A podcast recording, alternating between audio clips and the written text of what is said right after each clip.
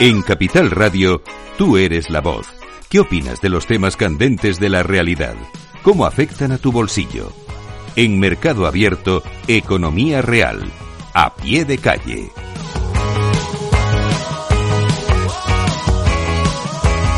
Hace unos días, después de aprobar un alza del salario mínimo del 5%, la vicepresidenta segunda del Gobierno, Yolanda Díaz, ponía un nuevo debate sobre la mesa. Tendremos que tener un debate en nuestro país sobre los salarios, elevadísimos salarios de muchos miembros de la dirigencia empresarial de nuestro país. Efectivamente, cuando hablamos de una redistribución más justa, también tendremos que tener, por supuesto, las razones de productividad, pero, por supuesto, en cuenta eh, lo que está pasando en nuestro país.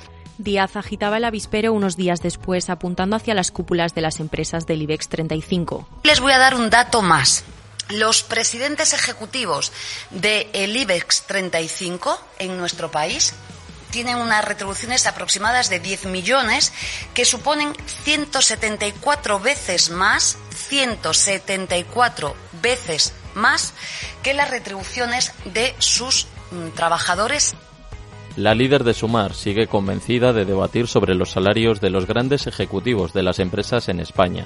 Los empresarios, mientras, se han mostrado opuestos a la propuesta desde un primer momento, ya que haría peligrar la inversión extranjera en nuestro país. Miguel Ángel Robles, consejero delegado de Business Plus, cree que es una política intervencionista. Sobre todo lo que hay es un cierto carácter de intervencionismo, ¿no? Es evidente que las empresas eh, deben de regirse por sus, por sus actividades desde el punto de vista puro y estrictamente empresarial, sin que haya una mayor injerencia que aquella que ya existe en cuanto a lo que es el IRPF dentro de las tablas salariales. Una corriente de opinión que comparte Juan Carlos Martínez Lázaro, profesor de Economía en IE University está el IRPF que graba pues a las rentas altas sean de directivos o sean de otro de otro perfil no y, y simplemente es eso todo lo demás es, es populismo y a lo mejor pues pues lo que debería preocuparse, y Miguel también lo decía muy bien, es esos, esos sueldos también muy bajos que a lo mejor hay en la administración y que eso también podía ser competencia de, trabajo para tratar de elevar esos salarios de todas esas personas que trabajan en la administración pública que tienen los salarios tan bajos, o esas personas que son interinos o esos tal vez becarios que existen y que no tienen las condiciones adecuadas. Lo cierto es que no está claro que el gobierno tenga la autoridad suficiente para topar los salarios, porque el artículo 38 de la Constitución reconoce la libertad de empresa en el marco de la economía de mercado. Dice dicho artículo de la Carta Magna Española que los poderes públicos garantizan y protegen su ejercicio y la defensa de la productividad de acuerdo con las exigencias de la economía en general y, en su caso, de la planificación. Esta es la opinión de los expertos, pero ¿qué hay de la suya? En Mercado Abierto bajamos a la calle a preguntarles a ustedes, ¿deberían toparse los sueldos de los ejecutivos? Creo que no, las responsabilidades, el riesgo y el esfuerzo que hacen los, los, eh, que hacen los empresarios creo que no tiene nada que ver con las responsabilidades que tiene un trabajador. Lo que creo es que al final eh, el sueldo está en función de lo que se genera, ¿no? Entonces él como empresario eh, se, se pondrá el sueldo eh, que considere en función de, de los beneficios de la empresa y de lo que genera y de lo que le corresponda con lo cual no es una decisión que haya que tomar el gobierno, sino que es una decisión empresarial. Yo creo que la empresa tiene el conocimiento suficiente para pagar lo que debe de pagar por el servicio que le dan. En absoluto, no puedes poner un tope. Si pones un tope, lo que haces es limitar, limitar la capacidad que tiene el ser humano para generar más empleo, más capacidad productiva. Por lo tanto, estamos desmejorando a los trabajadores. Pues hombre, si son empresas públicas, sí, si son eh, libres, independientes, particulares, en vez de poner topar el precio, que le suban los impuestos. Pues sí, porque vamos, hay una gran diferencia entre lo que gana el trabajador a las ganancias que tiene la empresa, entonces habría que repartir. Hombre, no repartir, pero vamos, ser más ecuánimes. Yo creo que ganan demasiado y no necesitan tanto. ¿Creen que estas propuestas desde la clase política son populistas o realmente se reducirían las diferencias sociales? Vamos demasiados años con el momento populista. Lo que pasa es que, desgraciadamente, hay mucha gente que se lo sigue creyendo, pero esto no es la realidad ni de las empresas ni del futuro de nuestro país. Nada, yo creo que son cosas populistas completamente.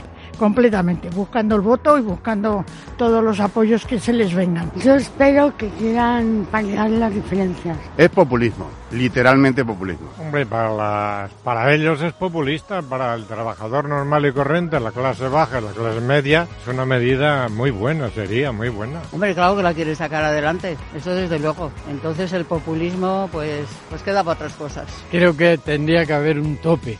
Ahora, no sé si se puede hacer eso o no se puede hacer. Debería. Por lo menos la cosa particular. Otra cosa es las empresas. No, las empresas no, pero a, a nivel personal, por supuesto que sí.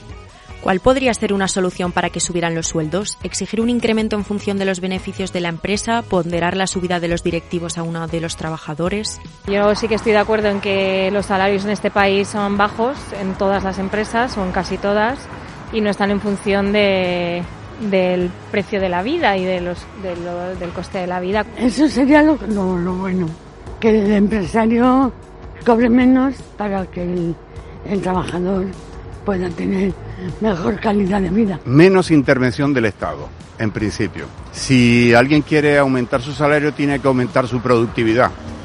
Por ejemplo, si tú eres un trabajador del campo, tú puedes recoger literalmente con tus manos, digamos que 20 kilos de uva al día, vale. Si lo haces con una máquina o con un tractor, pudieras recoger 100. De esa manera podría incrementar la productividad y por supuesto incrementaría el nivel salarial. Lo fundamental, yo más que subir el salario, que me parece muy bien, es que controlar los precios. Porque ahora mismo yo he ido a comprar plátanos simplemente y a mí me van a subir como jubilado, no sé si el 3,8 o algo así, los plátanos han subido el 6. O sea que el, el dinero que nos dan de subida de salarios y de pensiones va a ir a los empresarios otra vez. Hombre, eso ya depende de cada empresa. Yo ahí sí que no voy a entrar, pero vamos, que no tiene que haber tanta diferencia. Y que si efectivamente tienen esas ganancias, pues que se acuerden un poquito de los que hacen que tengan esas ganancias. Yo creo que deberían de repartirse un poco mejor los beneficios.